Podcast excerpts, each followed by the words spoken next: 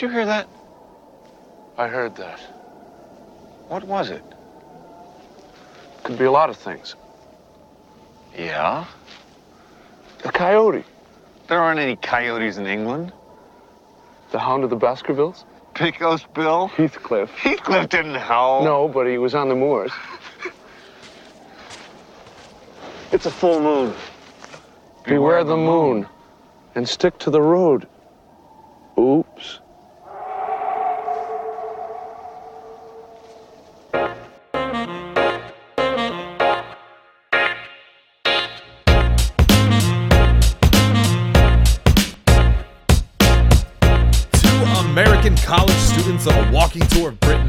Attacked by a werewolf that none of the locals will admit exists.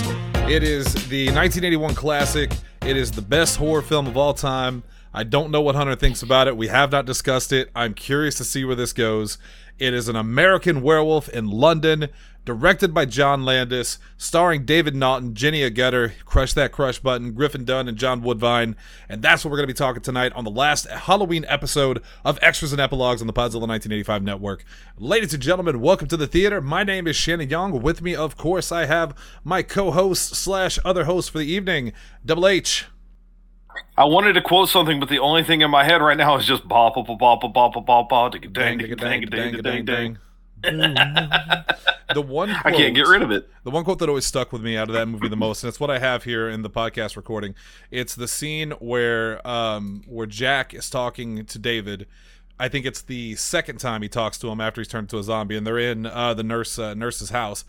And David's mm. sitting on the couch. He just looks at him and says, "I do not accept this." Like it just so defiantly, I do not accept this. It's very just yeah. yeah. So to me, this is the ultimate werewolf film. Surprisingly, they don't make a lot of werewolf films, and the amount of good werewolf films I can literally count on one hand. When you when you talk about vampires in Hollywood, there are so many good vampire films. There are so many good zombie films.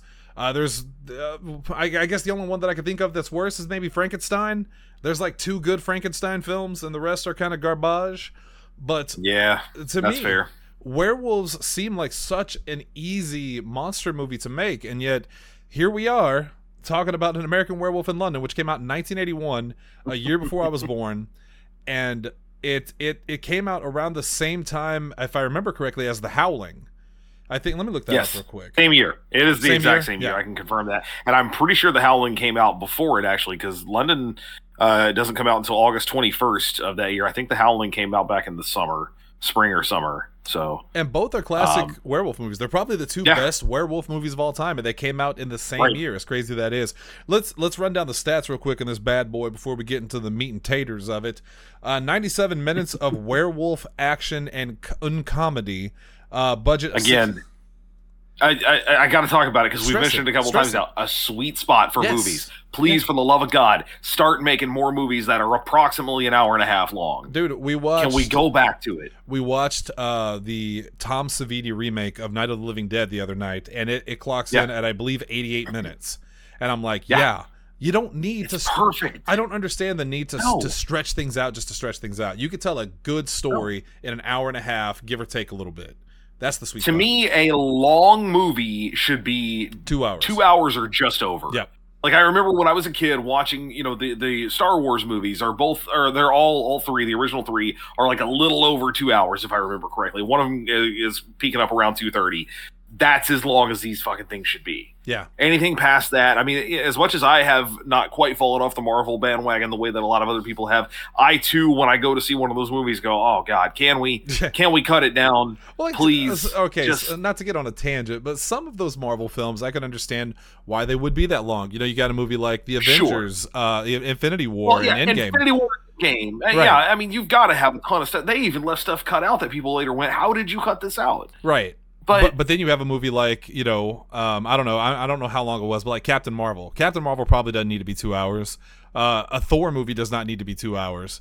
There- the, the most recent Ant Man movie, off the top of my head, is the most egregious one. There's no reason that movie should have been like almost two and a half hours long. right. It's way too much. way too much. It's it's one of the things I hate most about Hollywood right now. And I love you remember SNL did that skit a couple years ago with Pete Yes. Davidson talking about the sweet yeah, spot for because it was films. the Netflix thing, if I remember correctly. Yeah. There was they were like this. You know, Netflix should have a section of like short horror movies. That's what I want. and then That's Net- what I want to watch. and then Netflix created it in response. As funny as it. that is, yeah, Uh, but hey, sweet spot on this movie, and this movie is the sweet spot when it comes to, in my opinion, I know a lot of people say Shaun of the Dead is the best comedy horror film. This is my favorite comedy horror film. Um, directed by John Landis, as I said before, budget of $6 million versus a $62 million box office. It was a, a genuine hit. Uh, critical reception is good all over the board for the most part. 89% positive critic reviews, uh, 7.8 out of 10 on Rotten Tomatoes, 55 out of 100 on Metacritic, which surprises me um i didn't know that this movie was so down the middle to in, in some places i thought this was a pretty universally loved horror film and this coming from john landis was right before i think uh, not too long before his fall from grace after the incident that happened on the set of the twilight zone which if you've never heard that story look it up but don't watch the video it's a tragic tale um, yeah. That uh, if I remember correctly, that happens a little bit, later in the '80s, and that's kind of from that point on the the beginning of the end for him, if not quite literally the end. I mean that that's that pretty much puts it to an end. He it's it's hard to act like he's not at some fault for this. Uh, obviously, what happened was an accident, um, but, it he was also was kind of in charge of that set. Yeah, it was a Yeah. careless situation. Uh, now, for people to still rail on the guy years and years later after it, I remember distinctly, um, you know, when Max Landis, his son, was in the midst of kind of dealing with his own PR fallout, him saying, you know, the stuff that people say to me about what happened with my dad, something I wasn't even there for, I had nothing to do with, um, is vile. And and frankly, if you're using it just to get at somebody, that's vile in and of itself. But you Right. know that that's a whole And- that's a whole other issue for a whole other thing. And the crazy thing, you know what they didn't do? They didn't charge uh, Mac or John Landis with murder, like they like they're doing with Yeah. Mel Gibson. Uh, not Mel Gibson. Yeah. Um, Uh, Alec Baldwin. Alec Baldwin. yeah. The only thing you can Right. charge Mel Gibson with is, well, that's maybe that's an After Dark episode. Can't really talk about that here. let's let's talk about American Werewolf in London because this I can't remember the first time I watched this film, but um, I fell in love with it the moment I watched it. Werewolves have always been my favorite horror monsters, which does make me sad that they don't make very many good werewolf films. But Yeah. to, to me, there's there's two kind of werewolves. There is the the werewolf itself, which is more of the beastly monster, and then there's the wolf man. I almost I almost treat them like two different things because the Wolfman to me has never been scary and it's never been interesting. I know it is a classic film. They they remade it a couple years ago with Benicio del Toro. I thought it was a decent enough film and Anthony Hopkins, but Wolfman has never has never appealed to me. But a werewolf, just a giant hulking monster, just a beast and ferocious, uh, has always been super cool to me. And the the design of the werewolf in this movie is and always will be probably my favorite werewolf design. It's more wolf than man, but it's it's legitimately terrifying. It, it is one of the scariest looking monsters I think you'll ever see. Um, I actually have the the the, uh, the Kessler werewolf. I have a, a figure of him in my theater room, and um, not only the look of the werewolf, but the sound, the howl that the werewolf makes Mhm. Is the it's my second I told Ethan this earlier. It's my second favorite monster sound in a film. First being of course the Godzilla roar, Godzilla. Yeah. Right. but the Kessler werewolf, that howl, it, it's terrifying. The first time I heard that as a kid, it literally scared me. I was always afraid I'd be walking outside and I would hear that noise because it is it is absolutely uh, horrifying that that sound there. Um, if there's if there's something I could not would not even remotely attempt to critique about this movie, it is the werewolf in and of itself. It is like you said, the sound design, it's the the appearance. Uh, pretty much at any given time that it's shown, there's one brief shot in the the Piccadilly uh, Circus. Um, chase down where you can almost see on the back end like that it's on wheels Yeah. there's a split second and that's really not the design that's more of a cinematography issue right. um, but but uh, I mean, obviously, we're going to talk about it at length at some point in time with the transformation sequence. I mean, basically everything regarding the werewolf in and of itself is absolutely incredible, and it does blow my mind. Sarah actually mentioned this because um, we're now not entirely certain that she had ever seen this movie until tonight. For some reason, we were under the impression we both had seen it, uh, but she didn't remember anything about it. Uh, but I distinctly remember her going, "Okay, so this is the movie, right?" Like at the end of the transformation, she was like, "This, this is why this movie is what it is." I'm like, "Yep, that's it." I mean, it, at the end of the day, if you if nothing else appeals to you, you can't watch that sequence and go, "Well, that's bad." Right. Nope. It's Nin- 1981. all I mean- practical effects. It's a it's not Practical a CG effects. And all right, so I, I don't. We'll talk about this later in the epilogues part because we do talk about what happens after the movie. But I, I do want to just take this quick moment to compare this film to its sort of sequel, An American Werewolf in Paris, which Yeah. uh, what's sad is a lot of people I know that know the American Werewolf movies know Paris and don't know London. And Right. the CG werewolves in that film were terrible. That movie is terrible. Yes. Almost on every level, Yes. that movie is terrible. It, Yes. It's it's a rehash in a way of this film, um, just just dumber, dumber, and Yeah. and I guess for the MTV generation, this is during the '80s when I think is the best. You know, we talked about what the the '90s are the best uh, decade for movies, uh, according to that list. But well, 90, 99, is the 99, best yeah, year that's what I mean, overall. yeah. Yeah. but I think the '80s is the best decade for horror films. Uh, it's just nothing but gold coming out of the '80s. You know. I think if I think if you had to stack them up, while 99 might be the most stacked year individually, I think it's hard to, to act like the 80s are not basically the best decade Yeah. for movies, just for movies in general, but like you said, horror especially. Yes. It was the golden era. Of, it's not the golden era of, of horror because I think technically the golden era would be you know the Universal monsters and Dracula and Boris Karloff, Lon Chaney, th- those kind of guys. Um, Oh man, but is any of that horror? I mean, at a certain point, all of that stuff was just movies. Like you didn't even really have genres back then. Uh, you look at the '80s and you talk about. I, I hesitate to call John Landis an auteur, but movies like this that have some some real you know directorial structure and integrity and all of that. Uh, you talk about it's it's the advent and the birth of the slasher. So yeah. Halloween gets claimed by the '70s, but everything after that, Friday the Thirteenth, uh, Nightmare, on Elm Street, yeah. all the all the copycats, all the other stuff that comes after that. Um, Scream only happens in the '90s because the '80s exists. yeah, So yeah, absolutely. Um, before we get off on too much here, I do want to mention this. I've asked people this a million times that have watched the film, and no one ever sees what I see. But I want to know if you saw what I saw. So the Okay. the head doctor in the hospital, is it just me, or does he look like a, an older um, Daniel Craig? Yeah, I can see that. He look. It looks like I can see Daniel. Craig went back in time as a- an older gentleman and decided to, to pick up acting again, and he started Be this in film. this film. I couldn't. I can't not see it. Every time I watch the movie, I can't not see it. Well, I think he Um, also he has a very similar cadence to his voice, even if they don't have the exact same sort of pitch. They follow the same kind of rhythm and speaking pattern. And too. sa- so I think that adds to that. And it's uh, it's, it's in the eyes too. There's something about the eyes, Yeah. but even if you don't like the horror aspect of this film, it is a comedy as well, and there are some genuinely funny moments in this film. Uh, the the rapport between David and Jack, um, and and and their whole story together. You know, it's it's very easy to kind of write Jack off once he's killed. Spoiler alert, of course, at the beginning of the film. But their interactions at the beginning you show a real sign of friendship. Like it, it felt genuine to me. And then when he died, you could tell that you know they didn't treat Jack as an afterthought. He was a continued uh, character throughout the thing, not just that he kept showing up and and trying to convince David to kill himself. Which, by the way, shows up, and every time he shows up, he looks worse than he did before. And I love that Right. the constant rotting of of Jack in the film. Yeah, Um, and he's yeah, absolutely. and he still plays it for comic for comedic value. But the the way the characters talk about each other, I mean, there's there's depth to this. The hard part about horror films, especially nowadays, is generally what they do is they take a group of either unlikable or forgettable characters. see most Friday the Thirteenth films, and they throw them Right. in, in a situation where they all get slaughtered, and you're you're just you're happy to see them get killed. That's the movie. Horror, Sure. horror movies like this, though, they take time to develop the characters and make you care about them, and then in the end, which we'll talk about here a little bit, it has an emotional, it's an emotional gut punch. You know, um, I I could I could literally go on about this film for the next forty minutes and never get you uh, a word in. So I'm gonna step back for a second and, and and get your thoughts on the movie before we you know dive deeper. Oh, I don't know. Maybe we should just keep doing what you're doing. Oh, did you not like it?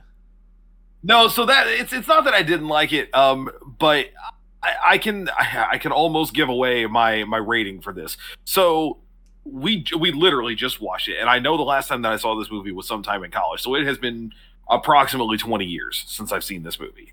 Um, I did like parts of it. I definitely like some aspects of it. Again, the the I was going to say the CGI because that's just my go-to for special effects. The special effects, the transformation, the the the werewolf in general, as I said earlier, is top notch. Doesn't get any better than that. It's literally as good as it gets. Um, I think most of the movie is paced really well.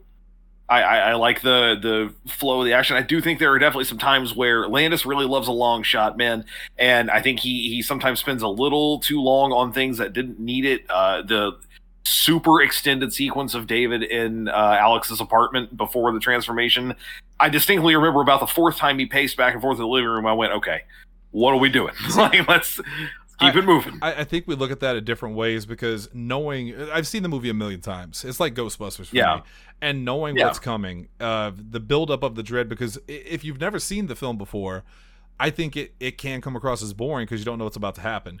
But knowing what's ab- literally about to happen the next moment, it's almost like that calm before the storm. And I think that's on purpose. But I get what you're saying. Absolutely. There there are shots in this film that I didn't I didn't think were necessary.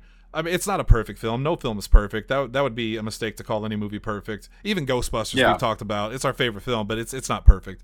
Um, the extended sequences where David is running through the forest when he attacks the deer. I get he's supposed to be, you know, going through some things mentally and all that, but I always thought Yeah. those scenes were kind of unnecessary. They didn't really advance anything. They didn't really right. and then, oh Jesus Christ, the werewolf monster or the uh, Nazi monsters that kill his family. Uh, it's just, Yeah. it's just weird. It's just weird for the sake of being weird. So so I, I looked up something about that because I I straight up forgot that any of that happened. And so that was the part where of course this is before the actual werewolf transformation which Sarah was into. When the Nazi thing happened, she looked at me and goes, "I'm sorry, what the fuck is going on? Yeah, that's it's What what is happening?" she so didn't weird. even notice that they were Nazis. Like she was like, "Wait, they were Nazis? That was the thing?" Yeah, So I, I looked up an explanation that that someone had tried to give because I was like, I want to hear what other people are saying about this.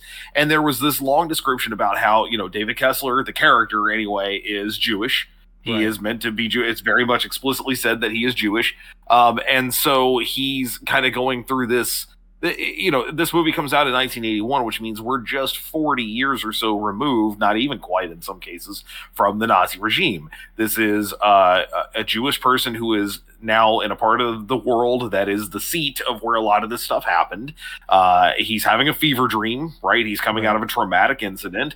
And so he has this kind of moment of just like imagining that happening. Now, that's great. And that's that's some good symbolism if that's what it is.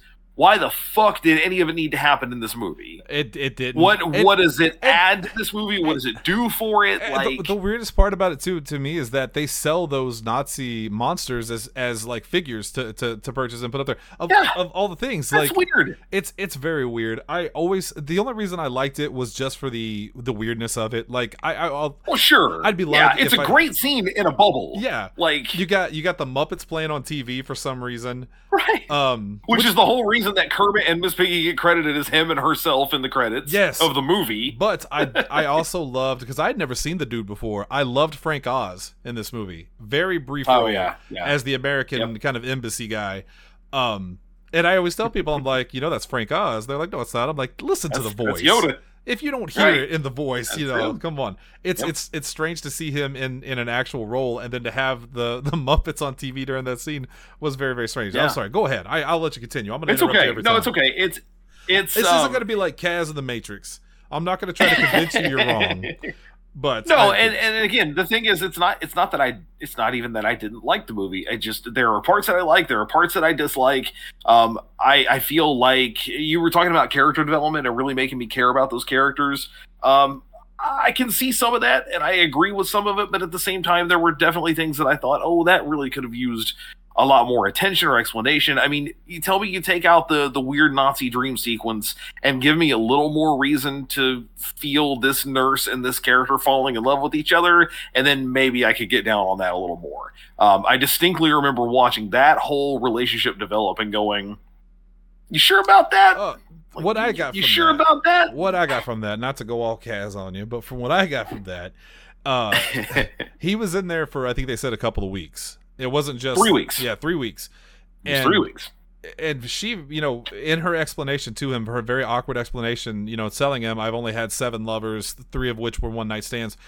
you uh, to me she very much strikes as a very uh in the moment kind of person and taking care of this guy for three weeks and he is a handsome guy and he was charming unlike a lot of horror film kind of protagonists that come across as kind of you know a dick or annoying or obnoxious uh david kessler is not those things he's a very Sure, I agree with that. He's, a- he's a likable character, and, and that's one thing again I like about this film is there are no unlikable characters. There is no one in this film that makes you go, "God, I wish they wouldn't show up" because they irritate the shit out Right. of me. Um, Sure, yeah, I agree with that. So I could see Um, her. I don't, I don't know about true love, but I could see the attraction. I could see it being a thing. You know. I I- think I'd I, think I just would have faster. liked I would have liked a little more attention paid to if, if the if the heart of the movie is this guy and this girl are in love or at least they're trying to figure it out and that's what's going to be you know the the defining moment of the end of this movie i needed to believe it more and i didn't. Uh, it's it's fine for you to tell me that this relationship was you know over the course of three weeks he was uh, unconscious and then we see it develop. Oh, but but i don't see that. I see her come into the room I see her come back again into the room later and do the little the little feed sequences like a little meet cute thing. That's fun.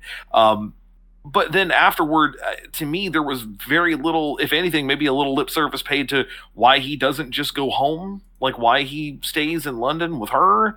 Um, that seemed awkward uh, when when he comes home in the morning uh, from the zoo a little bit later and immediately just kind of dives onto her and she's got the doctor in her ear on on the phone going like this is bad you need to get him here. Is he is he okay? Yeah i think he's fine. He's trying to currently hit on me and get me to have sex with him but you know i think he's fine even though he was gone all night. And, the the It's- fact it's the just- fact that anyone that could wake up in the zoo naked and they don't make a bigger deal out of that.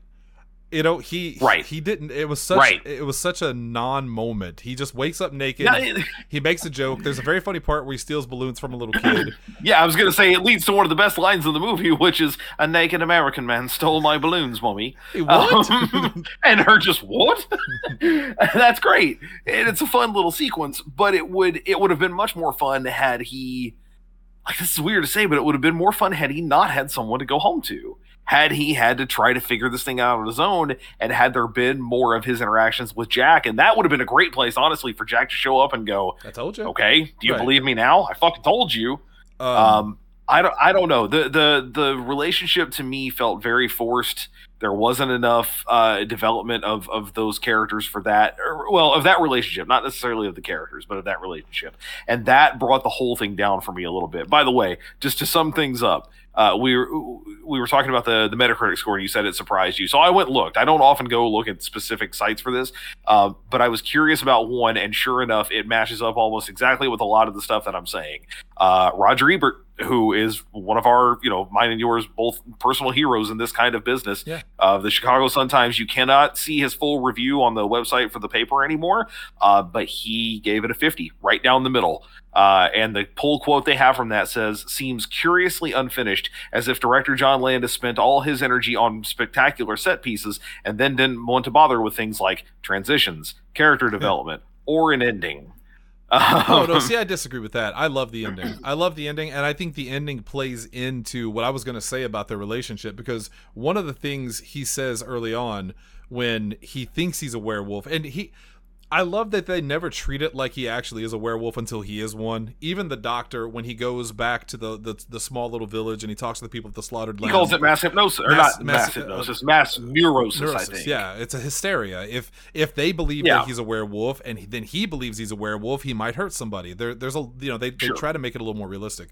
But when he's going off and he's telling her about it, and he mentions the wolf man with Lon Chaney, and he says that you know she mentions silver bullets, and he kind of laughs it off and uh, says that he thinks only love can save somebody from that. And I think that ties directly into the ending because when she says I love you and you have it here in the notes, he for a moment he looks like he's recognizes her but then he immediately charges at her to kill her. I don't know whether that's to mean that he didn't love her and maybe it wasn't legit or just that it's not true love can't save you and this is going to happen no matter what it is. I thought it was a it was a fittingly bleak ending. Um if she would have somehow saved him in the end, I would have hated it. I think the fact that she says I love you and he still tries to kill her and they end up shooting him dead, I think that's a great ending. I don't know what he means by there's no See, ending there.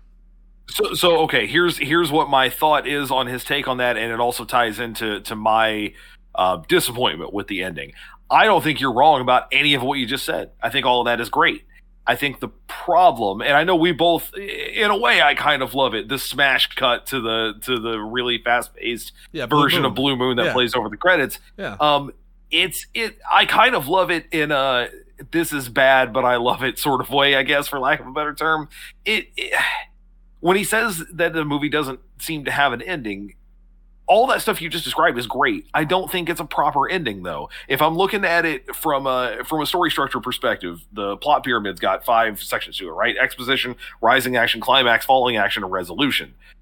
The climax happens in the movie. David gets shot the resolution everyone runs in to see that he has indeed you know reverted back to being human there's really no resolution i'm sorry that was the falling action there really is no resolution there is no no final finality like to that and i don't need 20 more minutes of everyone wrapping up individual stories but i i feel like i do need something Well, see, I, there. uh, to me, that is the that is the finale. That is the finality of it. He's dead. He's dead, and that's it. Like, what else? but it doesn't it, it but it, it effectively then leaves out what and I mean, it's what we're going to talk about what happens to these characters after that but like you've quite literally just had he could have stayed he would have been good for this Yeah. you've quite literally just had a werewolf go on a rampage in piccadilly circus now i understand that there, there was never an intention or i guess originally to make a sequel to this but you're leaving a big piece of the puzzle on the table there. Like, wh-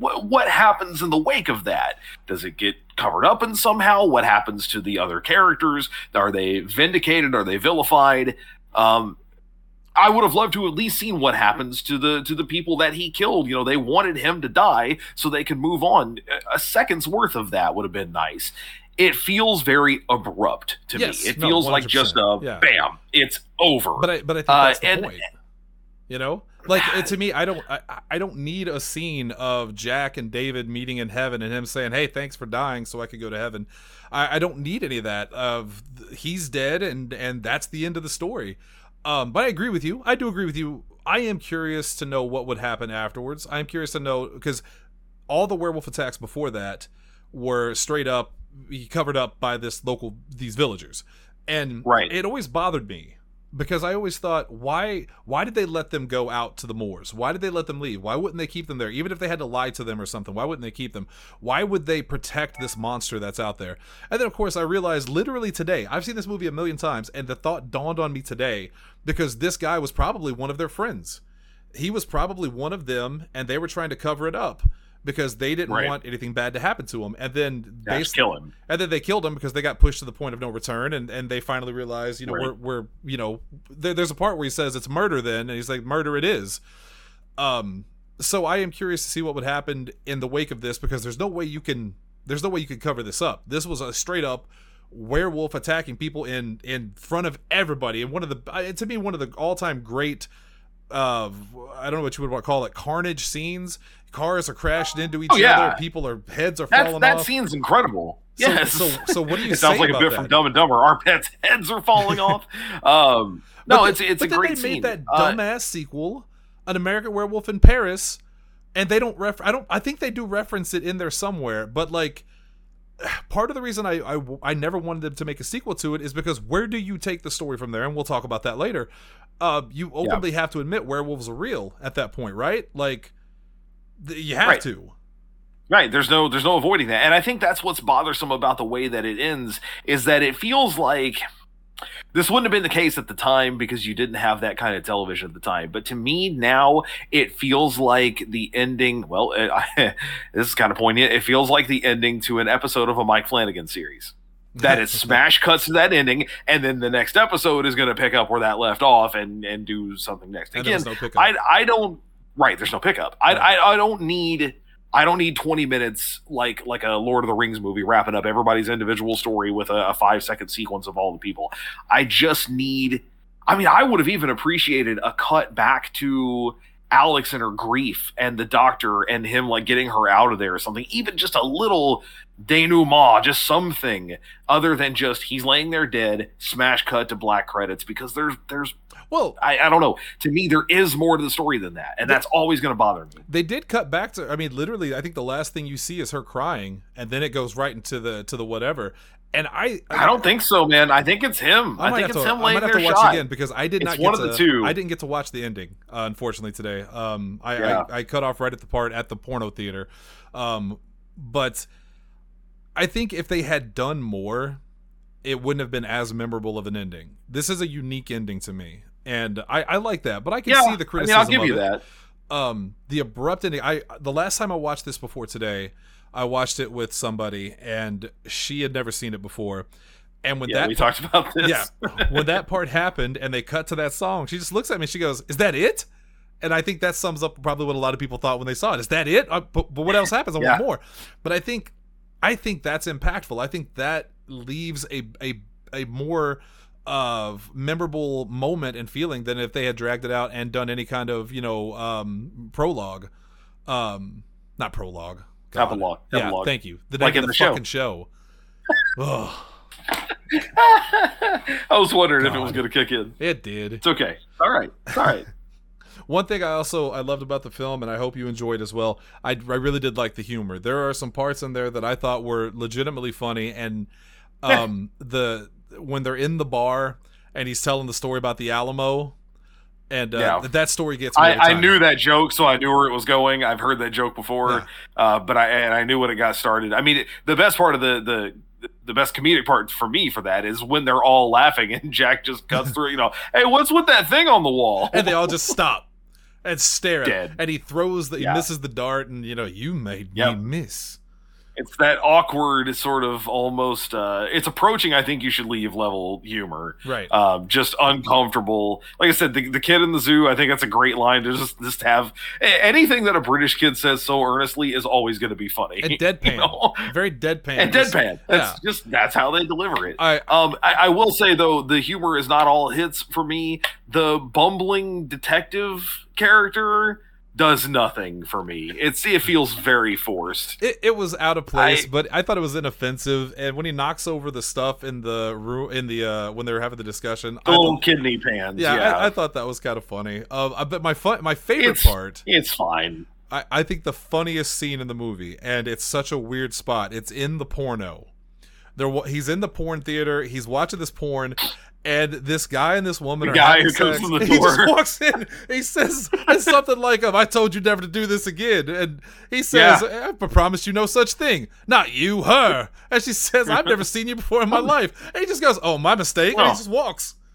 Walks out. Just leaves. Yeah, because they they created that sequence specifically for the movie. Um, it's it's credited in the credits as its own little like mini movie. Um, That was so you can tell John fucking Landis funny. just really wanted to shoehorn that stuff. And- and that- and, and it's don't get so me wrong, pointless. It's so. it funny, is, but that's it's I'm so saying. It is funny. But that's I think that's what ends up bugging me is I'm watching shit like that. I'm watching the Nazi fever dream sequence, and I'm going, my God, if you cut all of this stuff, or at least cut it down a little bit, you've got another five to ten minutes of movie. And a movie that is a really good runtime, 97 minutes, just over an hour and a half. Yeah. You cut that stuff, and instead of cutting it completely, you give me more development of these characters that you really want me to get into. Again, you give me maybe just a minute after David gets taken down of somebody saying something. Give me a good classic line at the end, and I think I would have been a little more on board with the story. Again, it's it's those. It's to use Ebert's word, it's the transitions. It's the get me from point A to point B instead of just here's where we are, this is what we're doing, now it's done. Um, I, I would have loved that stuff more personally, anyway. I, I thought there was a very poignant scene when he goes into the uh, the the the telephone booth and calls back home. Telephone booth. Yeah. And, and basically says his goodbyes. I thought that was a sweet. I don't know. I thought that was a sweet scene. I thought I liked. I, I, uh, liked the the David Kessler character. I liked all the characters of the movie. Like I said, there was Yeah. nobody in this film I didn't like. I put a note in there. I don't know if you've ever noticed this, but so when he calls to talk to his family, um, he gets the the younger sister on the phone, right? Rachel. He calls Yeah. her Rachel. Uh, at one point in time, he says, "You know, be good to your brother Max," and and he, you know he's gross. No, he's not gross. Be good to him. Don't don't fight with him. Um, Rachel and Max, of course, John Landis's real life children. Yeah. Max Landis and his older sister's name is Rachel. So uh, That's a he stuck a little he stuck a little Yeah. one in there. But yeah, it's that's that's a good sequence. I, I did enjoy that. Uh, like you said, the the the David Naughton uh, Kessler character is just he, he's um he's a good protagonist in the sense that, like you said, you you feel for him. He's a normal guy who gets caught up in a very In a unnormal situation. country. He's an right in a foreign London. country no yeah. less yeah so that's no good uh in general um yeah I, I I got nothing bad to say about him overall as a, as an actor as a character I, I think all of that was was great in and of itself again i would have loved more about his relationships with other people but him himself sure got no problem there I would have loved more werewolf. That that's my other um, complaint about the film. You Yeah. only get one good. The the scene in the subway when the businessman is running a, a, a Chases actual down. businessman, by the way. Um, no way a real businessman when he you see the werewolf um, and I told Ethan I was like watch the top of the screen because you only see it for a few seconds maybe like a second but you see the Yeah. west, the werewolf kind of walk out and then you don't see him again until much much later you get the big reveal when he attacks everybody um, Yeah. I, I hate that you have such a good werewolf and they barely used him but I guess that makes it better because that makes it feel more special again sure watch Yeah. an American Werewolf in Paris or don't because there are werewolves all over that damn thing and and it's awful. Like I can't stress to you how much I dislike that film. Maybe I need to watch it again and give it another chance. But if this movie is dripping with, you know, 80s humor and effects, then that one is dripping with 90s bad CG and forced humor and edgy comedy. Yeah. Um Well, again, the just not a best thing to come out of that that second movie is uh, the Bush song "Mouth." That's on the that's on the soundtrack. That's it. That's the best thing. Eh, they they tried to put so much of this movie in that one. Um, I forget her name. She was in Happy Gilmore. She was the love interest. I don't remember her name, but she's in that one as basically the Jack role. She's killed by the main character, who then you know says you need to die so I can um move on and I also don't remember there being much of a resolution with her but she was a very unlikable character there were a lot of very unlikable characters in that movie Julie Bowen is Julie that Bowen. the actress? Julie Bowen, and I like Julie, that's Julie what I thought Bowen. Julie. Bowen's a good actress, but uh, Yeah. I just did not care for for that movie as a whole. Again, why werewolf films are so hard to do, I don't understand. Why horror comedies are so hard to do, I don't understand. Um, I think this one is fantastic. I think Shaun of the Dead is fantastic. They horror and comedy to me go very well together. And Well, yeah, I mean, you and I. I mean, my God, it's over my shoulder. We've talked about it a million times. Right. Ghostbusters, number one, right top of the crop. Yeah. And while it is decidedly more, if you want to get really technical, of a comedy horror movie, right? It's meant to be a comedy, and it's got some horror elements and some some action. Uh, like you said, I think. I think the reason those two become that peanut butter and jelly, and I'm sure we've talked about this before, but is because they're opposite sides of the the same coin. People say that's comedy and drama. Well, kind of, but horror is a tension buildup that doesn't necessarily engage you emotionally. You can feel horror without feeling bad about your your real life, right? Drama, yes, that's why I love ways, it. Yeah, right? Dra- drama pulls you into uh, not always real world situations, but the kind of things that make you emotional about shit that really could and often does happen to you. Whereas horror, most people are not going to experience most horror stuff in their life. right. So you get that tension and that build up and that uh, release that comes then from the comedy that goes with it. And like you said, it's it's peanut butter and jelly. Um, so yeah, I, I agree. I wish more people would. I don't want to say I wish more people would attempt it because, as Asa would say, that feels like a monkey's paw situation. Oh, really? All right, we're gonna make a million bad horror comedies every year. right. Um, But there, I wish more people would put time and effort into one. That's what I'm. That's what I want. there's also in this movie i think there are real moments of dread um again the the part where jack is talking to david about you know you're going to be a werewolf you'll kill people you need to kill yourself now Yeah. and and and david says i do not accept this and um the the part where he tells him you know don't cry just all the build up to when he finally becomes a werewolf um there is a creeping dread of you as the audience knows this is going to happen and david does not. He does not think this is real. Right. and then once it happens him trying to get himself arrested him basically i mean he just basically ditches alex completely at that point because he's trying to keep her away from him. Um Yeah. you know something terrible is going to happen. And then literally the worst thing happens. He goes he turns into a werewolf in a fucking porno theater and then starts murdering people. By the way the the creepy guy that walks over to him in transformation and just sits there and stares at him as he's going like get away Yeah. from me and the dude's just Yeah. watching him like that that hit too close to home you put blinders in front of that guy. That's ugh. anyway, all right, all right. Enough gibber jawing about the film. Let's uh let's get to the reviews here. Um surprisingly, I am not going to give this two thumbs up. I am giving it a thumb up because it is my favorite horror film. Really? But um, Yep. uh, to me, two thumbs up should be reserved for like the best of the best. Ghostbusters is two thumbs up. Phantom of the Sure. Opera to me is two thumbs up. Um, An American Werewolf in London is a great movie. It's a solid horror film. I love it. Just because it's your favorite doesn't mean it's the best.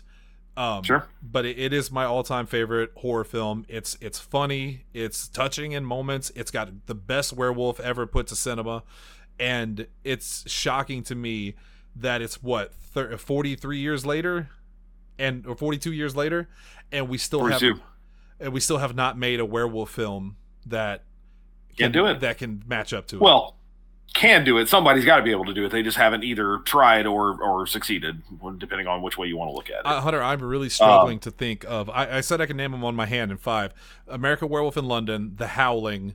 Um, Paris. I mean, I guess technically you got to include Paris. oh no, I'm saying of, in of terms good of, ones. Of good ones. good. Oh, good ones. Yeah. Okay, I thought you just meant in general. No, no, Howling, American Werewolf in London. I mean, it's probably the reason you're thinking there's more is because you used to think Dog Soldiers was one, and now you know better. man. God, oh, I really did. It was on my list, and now it's not. Yeah. I'm glad American Yeah. Werewolf in London didn't go that way. Uh, what about you? What do you Yeah. say? I think I know. I I think I know. For, I'm, yeah, I'm gonna give it I. I've kind of, yeah, I've, I've kind of hinted at it the whole time, but it's, I, and I think this is the first time I've done this on this show, which is we're 13 episodes in. I don't know that I've ever done this. It is one up, one down for me. It's right, it's right square in the middle, basically for all the same reasons you mentioned. Uh, it being one for you, it's one of your favorites, but you recognize it has, your, or you recognize that it has its flaws. of course. Um, I'm I'm in the same sort of boat. It's it's not really one of my favorites in the sense that I have only seen it honestly a few times uh, at the end of the day, and you know having seen it for the first time in twenty something years, I liked it. I didn't love it. I thought there were some really great things. I thought there were some things I really didn't get into, and it it, it uh, could have spent more time doing some stuff. It could have spent less time doing some other things. So yeah, to me, it's right down the middle. It's definitely worth a watch. I think if you are a uh, a dedicated horror fan, and if you're if you grew up in the '80s, or if you like that kind of movie, you're gonna lean more toward the the up. Um, if you're not, if that's not your kind of thing, if you're not into stuff that's like a little awkward and a little off kilter and and has its you know flaws and shows them, eh, you're gonna be a little further down there. It's so for me, it's quirky. yeah, very yeah, and that's that's the thing. I can I can I don't want to say tolerate because that makes it sound like I'm just dealing with it. I can appreciate some level of quirkiness and and kind of offbeatness, and it's, uh, sometimes it gets a little too much for me, for me. So that's why it puts it right in the middle for me for sure. Um, in terms of the epilogue, I know this is going to be a short episode because I'm just going to be honest with you. I, I don't, I don't want there to be, I don't want there to be a sequel. I don't, I don't want, I don't want anything to continue on after this. I, to me, this is one of those stories that I think should be a one and done. And it, it, to me, it's it's it's not perfect, but it's perfect as it is. Like I I, I know all the complaints, and I think you have some valid points, but I wouldn't change anything about this film other than well, no, that's not true. Admittedly, some of the scenes that they went on with that I thought were I agree with you, they were pointless. Other than for the the fact that they were weird. That that's all the only reason they were Yeah. there to show that he's having Sure. this mental decline and that he's having this crazy fever dream, but without any real explanation about why it's specifically that you know like why is he chasing Yeah. a deer in the woods and eating it i'm guessing because that's a very bestial thing to do i get Right. that but it seemed unnecessary i feel like they really put across how bestial he was when he was eating people Yeah, when he was chewing yeah, on people that that that pretty well sums that up, right? yeah yeah I don't I don't really need to see the build up to that. I do uh, I remember as the the first part of that sequence was going on though, I do appreciate that they had to have had a trained deer on set, right?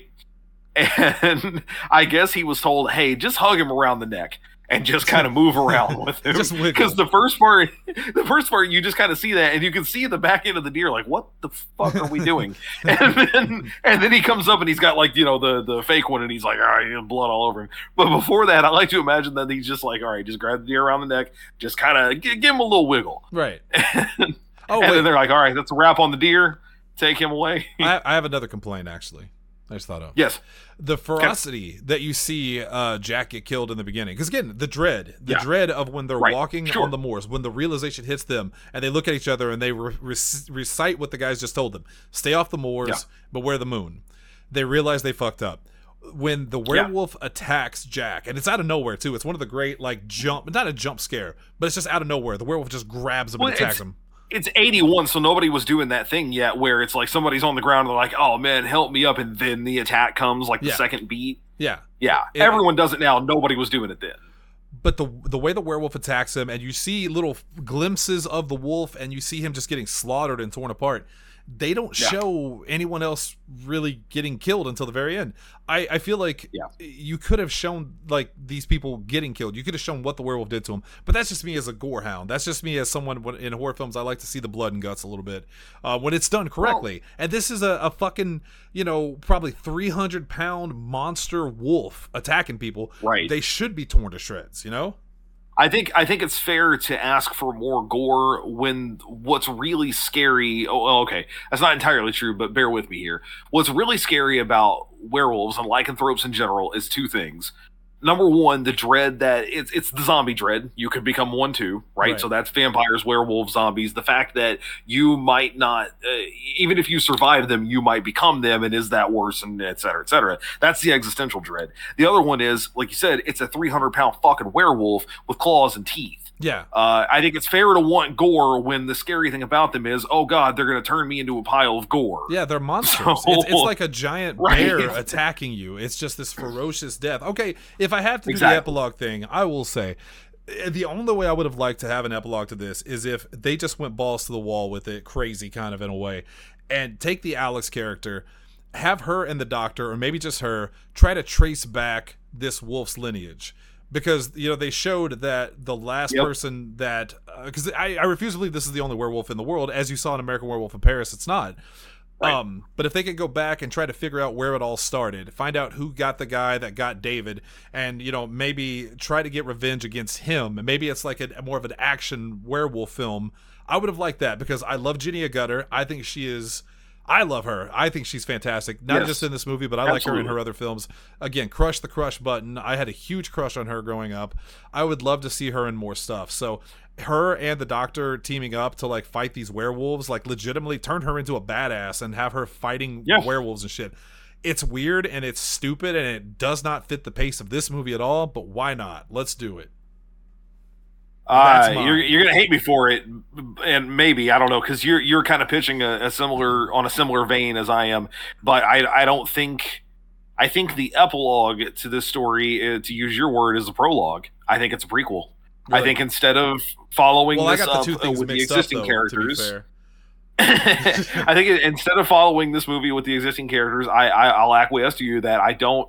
Other than what you just mentioned, I don't know that there is a way to follow it up that's interesting and worth it. Other than that, so we go back. I want to see the history of this tavern. I want to see why it is that they're kind of like they feel like they're charged with protecting, you know, if this area, if not the world, uh, from from lycanthropes and from werewolves. Um, I want to see how the guy in the beginning becomes one. Like, what's his story? The build up to that. I I think that's the continuation of the story. And I know that's kind of a cop out because it's not really an epilogue. It's it's what is the sequel rather than what happens to these characters. that would be interesting. It's interesting. The Yeah, I- prologue. I think I think that's what. i- i- uh, to be fair, had this movie, well, okay, it makes that totally different. Had this movie been made today, but when we get a, a sequel like American Werewolf in Paris, you know, in the '90s from this movie in the '80s, had you made this movie today, the sequel would have been a prequel, right? They would not have bothered to try to make another one. They would have absolutely made a prequel. It would not have even been a question. Um, they would have gone back and gone, let's talk about what happened to to create this uh, this whole thing. And to me, that's the only interesting story there that's really left to be told. Oh, Um, Ginger Snaps. that's just me. Oh shit, that is a werewolf thing, isn't yeah, it? Yeah, that's a good one. Oh my Well, god. Is it? I I remember I it mean, being I was gonna say I've I've seen it once. I know I've seen it once in college. Uh, Again, Blockbuster was very kind to me Same, uh, from the years same. 2003 to 2007. um, was is uh, Katharine Isabelle and Emily? Oh, what was her last name? I'm I'm never gonna remember these because it No. has been a very very long Did time. Did you watch all three of them? No, first one. That's it. So- and I know I know the sequel, which has a great name, Ginger Snaps Back, is called that, and that's all I got. Well, here's the question though: Why is it called Ginger Snaps Back when Ginger's dead? Literally, like the sequel is about the because sister. because s- snapback is a is a slang term for Oh, like God. a comeback. anyway, Yeah, also, that's so what it is. there was also Uh, th- the reason I mention it is because the third Ginger Snap movie, I believe, was called The Beginning, and it is a prequel. It is a prequel to the first movie, but it actually yeah. it takes place in uh, I think the 1800s. I want to say where there's this fort out in the middle of nowhere besieged by werewolves, and there's this horrible snowstorm. And the two these two girls randomly show up, and it's the same two women from Ginger Snaps. It's Katharine Isabelle and Emily, whatever. And they show up, and um, one of them has been bitten by one of them, and they don't reveal this and as they're in the fort they realize that these guys are cut off from the rest of the world basically because um, no Yeah. one knows they're out there and they're fighting against these monsters. It's a pretty good film. It's not bad actually but it, it's it's very modern the way they speak and stuff. Like ginger and her sister both speak very like they don't fit the time period. But anyway. Yeah, they're ana- they're anachronistic, is what you're saying. i I uh, we we haven't mentioned it yet, and I think it's got to be said because we've made the joke a couple of times, and it's not much of a joke, frankly. I think I'm dead fucking serious nowadays about this. If you're not going to make a bunch of good werewolf movies, or if nobody's going to try, I'll throw you a free pitch and somebody do it. Werewolves on the fucking moon or werewolves in space. How does that affect the lycanthropy? Does Yes. it make a difference if you're around the moon all the time, or is it all werewolf all the time? At that point, are you just a wolf?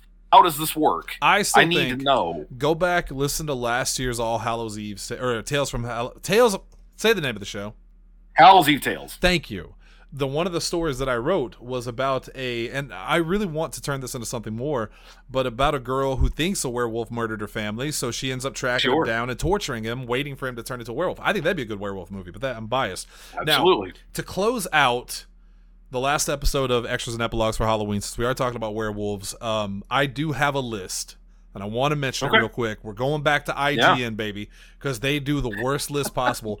They check and recheck the facts.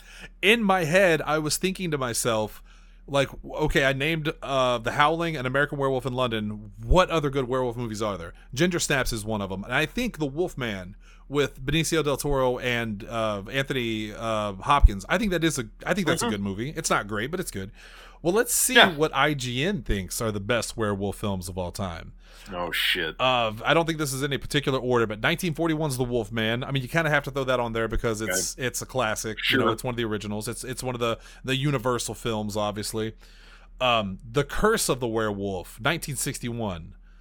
I've never heard of it, but apparently it, it's a Hammer film. I have not, admittedly, I've not seen a lot of Hammer films, but I heard they're great. No, me either. Um, Silver Bullet, 1985. I do like this movie. Have you ever seen it? Ooh, uh, man. I feel like if I started watching it, I could tell you for certain. I know the movie, and I'm going now to look who's in it because I know I've heard of it. Boy in the Uh, whether or not I've actually watched it, I don't know. Yeah, see, I'm pretty sure I haven't seen this, So this has but I know of it. it's a Stephen King story, obviously. Right. Um, and it's got uh, Gary Busey as Gary Busey. Um, Of course. and it's about a boy in a wheelchair and his older sister. And in one summer, uh, a werewolf starts killing people, and it's kind of showing what this town deals with with all these deaths. And parts of it are incredibly hokey. It has probably the worst werewolf costume of all time. Uh, It's bad. It's bad. It looks like someone went to Party City and got a bear costume. It's so bad. But the story itself is really good, and it's got a lot of heart to it. There's some really sad scenes. One one guy gets his uh, his son torn apart, and uh, at the funeral, he's talking to you know he's yelling at the sheriff because he hasn't done anything, and he mentions how his son was found torn to pieces. It's it's really good. Um, it also has one of my Yeah. favorite lines in all of werewolf films, and I've said this before jokingly. It's when he's talking about his sister. Uh, she's out there. She's the narrator for the film, but she's over there Yeah. like kind of prancing around for this guy she has a crush on. And Corey, it's Corey Haim, by the way, one of the Coreys as the younger brother. Oh shit. He says something like she's over there, you know, showing her tits off like no one's ever had tits before. It's such a stupid fucking line. Is that what that comes That's what it's from. Yeah. Oh my god, that's pretty great. I Two like that. 2002's Dog Soldiers. Mm.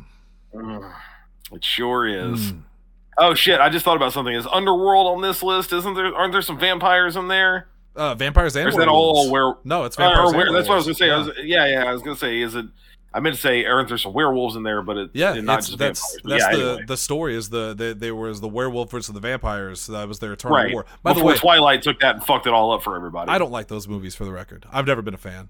It's it's an action Yeah. movie. There's no horror to it. It's an action movie. Uh, Most They're people fine. they watched it for Kate Beckinsale and Skin Tight Leather, and she really, to be fair, to be fair to her, she really like started a trend there because the whole black Oh, yeah. leather vampire thing took the fuck off after that. Uh Yep. 2000s Ginger Snaps, we mentioned that. That is a good one. I think it's Emily Perkins. Is it Emily Perkins? It is Emily Perkins. Okay, I was correct. I, I'm gonna have to take your word on that one. That sounds right, but Uh, 1984 is The Company of Wolves. I have seen this movie once or twice. I couldn't tell you much about it. It's uh, I know Angela Lansbury's in it, and there's a weird scene where they all transform at like a dinner table, and uh, there's a there's a story about Little Red Riding Hood, and it's kind of like a symbolism for a young girl being taken advantage of by a man. Um, uh, okay, I got you. I feel like I need to watch that again. Uh, the Wolf of Snow Yeah. Hollow. So disappointed in this film. I saw this uh, Yeah. about a year or two ago.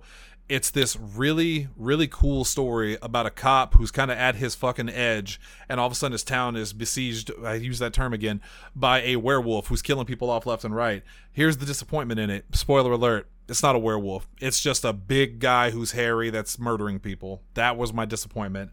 I fucking hated that. Ugh. Um, Werewolves Within 2021, based on the Ubisoft game. Tanner, I know you're listening. Um, oh yeah, yeah, yeah. I forgot about that. That's uh, what's his name? He's on. I think he should leave. Sam Richardson. Yeah, Um, Sam Richardson. Thank you. Wow, I couldn't think about it. I really Or I couldn't think of it. I liked this film. This is a good horror comedy. Um, it's also got the girl from the uh, phone commercials. I I can't pronounce her name. Milana Van Vaintrub. It's like Ventrib, yeah, something Yeah. like that. I know who you're talking about. Uh, yeah, I remember this coming out. Wanted to see it. Passed by me. Completely forgot it was a thing. I need to go catch up on that. Oh, Yeah, I won't say any spoilers then, but uh, Sam Richardson. This is the first thing I saw him in, and yeah, he's fantastic. The movie's pretty good. Yep. Uh, late faces, late phases. This is a really good one too. I don't know if you've ever heard of this one. It's about a blind uh, veteran who um, lives in like a retirement home, and a, a werewolf is attacking people, and he has to stop it. And he's like I said, he's blind, and he's uh, an older man, and he's a veteran. It's it's also got the worst werewolf you've ever seen, but the story's good. Um, Yeah. 1994 Wolf with Jack Nicholson. Sure. Oh shit! I forgot about that movie completely. yeah, but that's a wolf Yeah. man. That's a wolf man to me. I don't. I Right. don't fuck with yeah. Wolfman. James Spader's Well, that's like that. Werewolf by Night. Is is that? That's Yeah. more of a wolf man than an actual werewolf. I think. I was so disappointed in that. I'm gonna be honest with you. I, I liked it quite a bit, but it's not something I've thought much about since then. I enjoyed it in the moment, and I remember afterward thinking like, "You will never watch this again." It was it was fun, but you'll never watch it again. I liked that they brought the Bloodstone character into it because I think she's a cool Yeah. character. But yeah, it was a one and done for sure. Uh, 1985's Teen Wolf. Sure. Okay, first of all, that is absolutely a wolf man, not a werewolf. Right. Um. Secondly, on the other hand, though, that is that's a pretty great movie. I mean, is. honestly, But it's not. It's a, fun. It's not a scary movie. Obviously, it's no. it's fucking No. goofy. The Wolf and Man. barely a werewolf movie. he he slam dunks. Uh, 2007's Trick or Treat. I'm sorry. We have to go back to it because I remember them talking about this on Pod Meets World, and I think it's a worthy uh, thing for us to bring up. Why does being a wolf make him better at basketball? Don't. What is the analogy? I like- what is the comparison? when he throws the glasses on and he's dancing on the car and stuff, all because all because he became a werewolf. Because he's a werewolf now. Fuck out of here. Sure. Oh, Uh, Trick or Treat. I don't remember the werewolf in Trick or Treat. I don't. I, it's been a long ass time since I've seen this movie. so it's it's one of the segments. It's Anna Paquin. It's her and her Okay. friends, and they're dressing her up in a sexy outfit, and they're she's all nervous Oh about yeah, it. yeah, yeah. What's yeah, it turns out because they're all werewolves and they, they tear off their skin Right. and they eat people. It's it's a good movie. It's a great movie. It's one Yeah. of the best anthology films. Uh 1981's uh Wolfen. I've actually never seen this movie. I've never Me seen either. it. Nope. So Um, wait a minute. This came out in 1981. That's the same year that American Werewolf in London came out, and The Howling. So that's three of the best what was with the werewolf movies that year? Holy shit! Uh speaking of 1981's The Howling. Next on Yeah, the there you go. That's good. Yep. Uh, skip all Yep, the sequels. Oh, I'm certain. And no part of me finally, is surprised. an, aware, an American Werewolf in London, considered by many horror fans to be the best werewolf movie ever made. Yes. It- Yep. I, even Yeah. if even if you don't like the film as much as I did, it's Even definitely the best werewolf movie that's ever right, been made. right. I'm not. If, if if all we're talking about is strictly werewolf movies, it's two thumbs up, no question about it. Special effects in that movie. I don't know if you did, if you knew, but uh, it was done by Rick Baker. Um, Baker, same guy who did Thriller for Michael Jackson. Yeah, and the same guy that did, Yep. if I remember correctly, I'm looking because I might be crazy. Men in Black, um, That Wild Wild right. West, Gremlins. Yep. Yep. I thought he did Jurassic Park, but I think I was wrong about that. No, I don't think Baker had anything to do with him. Jurassic Park was um well Phil Tippett was the the guy on set if I remember correctly. And the main reason I remember that is because the meme that came out of it because in the credits he's credited as dinosaur supervisor and the, the, the credit was you had one job, Phil. There were raptors all up in the fucking kitchen. In the fucking kitchen, Phil. Uh Rick that's Baker good. We gotta talk about that movie sometime too. and Tom Savini, the best best makeup people ever in history. Yes, yes. Um, okay, Yep. yeah, let's let's we, we can ramble on forever, but let's cut it off there. Um, so that's going to be the end of our Halloween episodes of extras and epilogues. Yeah. Of course, that doesn't mean that we're not going to cover horror films in the in the future. Of course, we will. No. Um, but we will be back to well next month. We start nostalgic November, and That's right. So we were just talking about this you- last you night. had a great The- idea for this, yeah. The the plan is over the course of November. We have five Wednesdays in November, and over the course of the month, uh, we want to bring on some of our favorite guests and talk about their most nostalgic movies, the movies that they remember from their childhood that were formative for them, that were big for them in some way. Maybe not, you know, childhood necessarily, but again, formative for them in some way as as uh, moviegoers or something that they really love Can- now. So, um, uh, can I go ahead and spoil what the first one's going to be? I'll tell you right now. I'll tell you right now. yeah, because it's Lindsay, right? It's Lindsay is is it, we always associate Tanner with of October and you know terrifying Tanner Thursdays and stuff. Ta- Right. uh, October's kind of Tanner's month. Well, November is definitely Lindsay's month. She's all nostalgic, and I'll tell you what it is. I, Sure. I have not spoken to her, but I'll ask her if she wants to do it and ask her what movie it's going to be. I'll tell you right now, it's the Last Yeah. Unicorn. Watch. I was literally thinking the Yeah. last unicorn. I, I knew it was going to come up. Now, importantly, I've never seen it, and I've made it very Oh, clear wow. that one of the reasons I love doing this show is because there are a lot of movies that I like. subconsciously, I go, "Yeah, you've seen that. Of course, you've seen that. You've Right. seen a hundred different things on the on the internet about it, and you've talked about it, and sure, you've seen it. And then you realize, no, I haven't fucking seen this movie. I've never actually sat down and watched Yeah. it. Um, I love to just experience a new movie for the for the first time. Right. I am not somebody who likes rewatching more than there's like maybe 10 movies that I rewatch on a regular basis and that's it. Same. Um, I can so tell you what they are. any- Yeah, I was going to say, I mean, one day we will do that list and Right. it'll be very easy for the both of us. I think they're very similar. Yeah. Yes, but but that's one of the things I love about the show is you know all I need is a reason. If if this is my reason to sit down and watch a new movie, I'm down for it. If that means it's the last unicorn and that's what I'm watching next Wednesday, then let's do it. I'm here for it. It's uh, it's not one of my favorites. Not because I think it's bad. It's just, man, it- It's just not your thing. it's not my style. Yeah, it's not my style. Yeah. But I'll rewatch Sure. it with her, and um, you know, we'll we'll tackle that next week. So I'm, gonna, I'm gonna call it right now. Next week, next extras and epilogues, the last unicorn with Lindsay Wolfgong, the last Wolfgong, as we start up uh, as we start up nostalgic November. Until then, ladies and gentlemen, make sure you go back and check out this week's episodes of great great stories. Hunter, of course, on Monday we had the penultimate episode of of Hallows Eve Tales season two, Tabula Rasa. Oh, but we sure did. It's um, it's my episode, my specific one. I worked with Tanner uh, on the the season premiere, like I did last year. But this was my fully one and done, completely from me episode. Uh, Seanan and Cody and and uh, Jesse really helped me bring it to life, and I, I appreciate you guys a lot for that. Because again, I've, I've said it a couple times since then. I think it's if it's not my favorite thing, it's definitely one of my favorite things that I've I've ever written.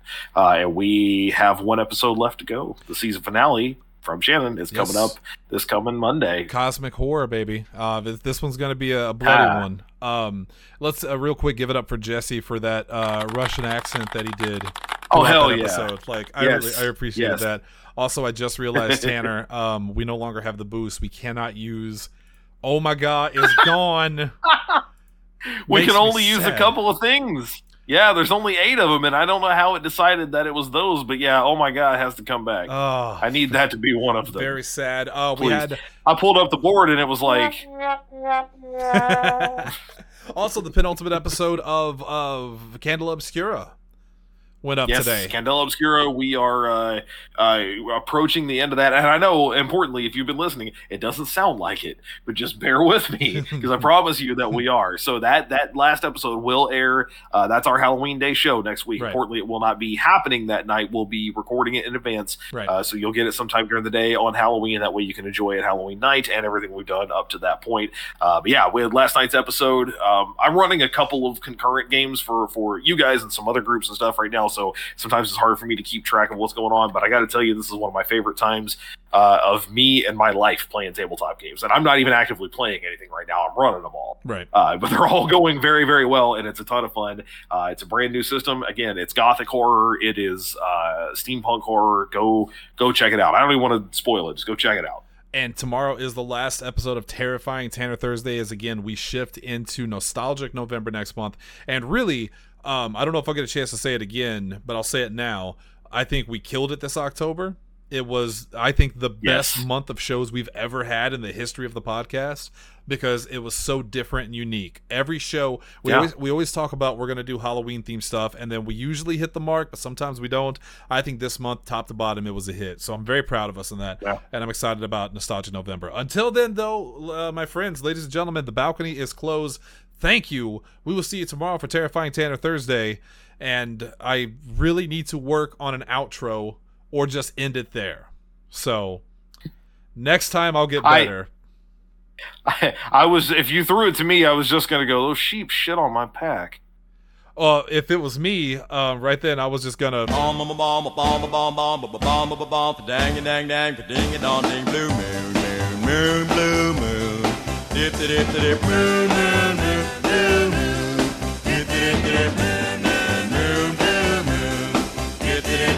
bomb, bomb, bomb, bomb, bomb, bomb, bomb, bomb, dang dang dang, ding dong ding, moon, You saw me standing alone.